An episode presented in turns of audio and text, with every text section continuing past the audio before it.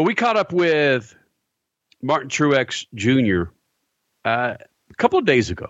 Talked about a number of things. Of course, talked about Martinsville. But one of the highlights of talking to Martin Truex Jr., again, a former NASCAR Cup champion, was really about life in NASCAR this year with so many things that were 180 degrees from previous years. No practice, no qualifying. You show up at the track, hang out in your rental car, and you just head to your car, race, get back in your rental car, and go home. Crasher started it out with the former NASCAR champion, Martin Truex, and uh, so, some great insight from a dude that uh, this time, well, not this time, about three or four days ago was holding a press conference from his fishing boat. You can barely talk to your crew members when you're at a track. So, how do you guys communicate things going on over the weekend and how do you prepare for tracks? Doesn't matter what track it is.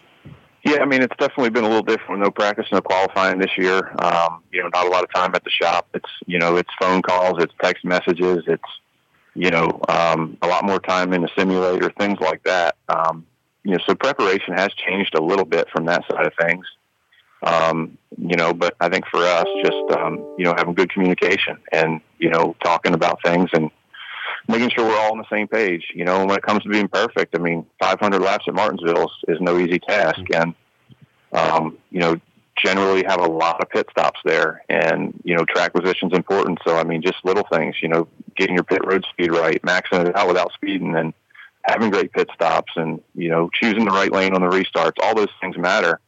Um, and there's not going to be much room for error that's for sure so, with this being such a wacky year, have you been able to even get more into your passion for fishing or passion for maybe RC cars or RC boats or anything like that? Because you've got a little bit more time on your hand in one way of looking at it, but maybe not. Maybe you've got to communicate more on the other side. Mm-hmm. Explain mm-hmm. us how that's been going for you this year.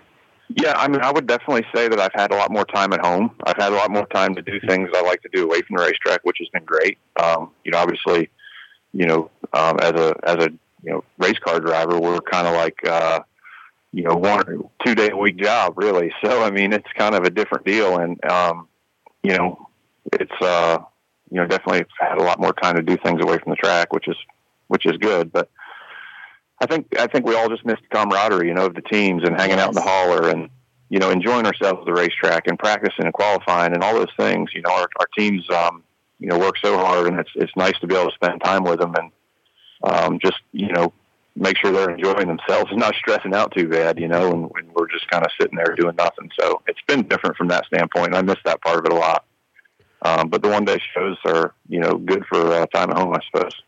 You look at what's happened during this strange season no practice, limited practice, limited qualifying, no qualifying. Some people look at that as a positive. What do you, what do you think is going to be carried over to the next season?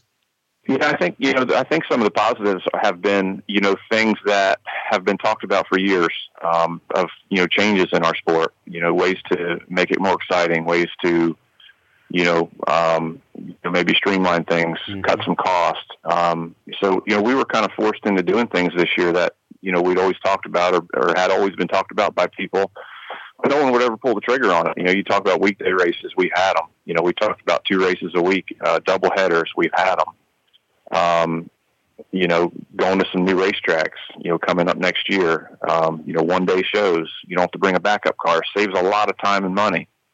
All those things we've been forced into doing this year, and they're working. And, you know, obviously with the schedule coming out next year, seeing that I think there's 28 one day shows, that's a, perfect example of that. So, um, those are the good things, I guess, that have come out of this. And, uh, you know, there's, there's been challenges along the way. And, I think in NASCAR and everybody in the industry has done an amazing job. I, you know, honestly, I don't think anyone thought when, you know, when we had that month and a half, two month break or whatever it was when we were all, you know, not able to go to the racetrack, that we would be on schedule, on time for the whole entire playoffs. I mean, that's pretty amazing. So uh, that's off to everybody. They did a great job, and you know, it's definitely uh, changed the times a little bit. Yeah, five six years ago, if you would have told me that the the NFL, the NBA, Major League Baseball is going to be looking at NASCAR to see how they handle a pandemic. I sure as crap would have lost that bet, Martin. no kidding. Yeah, I mean for sure. And and you just think about how many people, it takes to put on a NASCAR race. You know, you, not just the teams and the, and the you know the crews, but the TV people and you know just um, all the NASCAR officials. And there's there's a lot of moving pieces. There's a lot of people at the racetrack to to make this circus go around each week, and uh, pretty amazing. You know that we've been able to do do it and get through it all, and really have minimal you know issues with COVID. So uh, yeah, everybody's done an awesome job. Tell me what Steve Phelps has meant to NASCAR over the last 24 months? Well, I think he's been a great leader and, you know, very, very calculated, um, you know, very passionate about the job and, and what it takes and making sure that, you know, everybody's taken care of. And, um, you know, I think he's done a, a fantastic job. So, um, obviously the, I don't think anyone ever seen the challenges of 2020 coming, obviously, and, you know, to be able to get through it the way we have with the leadership and, and the plans put in place, um, very early on that is that is you know was has worked throughout.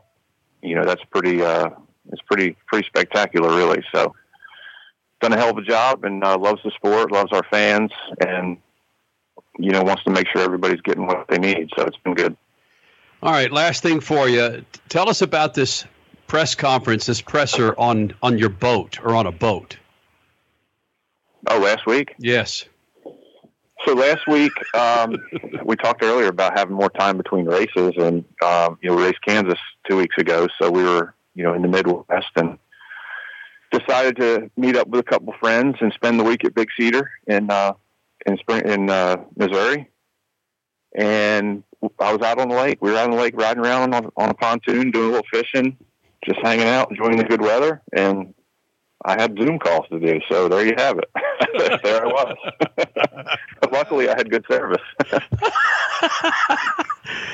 that's but that's just come on. It's it, the the previous schedule of NASCAR could be so rigid, but to be able to break out of the mold and do some Zoom calls while you're while you got a, a rod in the water. Come on, Martin. Well, right now I'm at hunting camp, so um, standing on the porch, and uh, kind of got the same thing going on this week. I'm hunting this week, so that is awesome. Trying to enjoy life, you know. Yeah. You got to enjoy life. That is so greatness, Martin. Thanks for doing this, bud. Absolutely, no problem. You guys take care.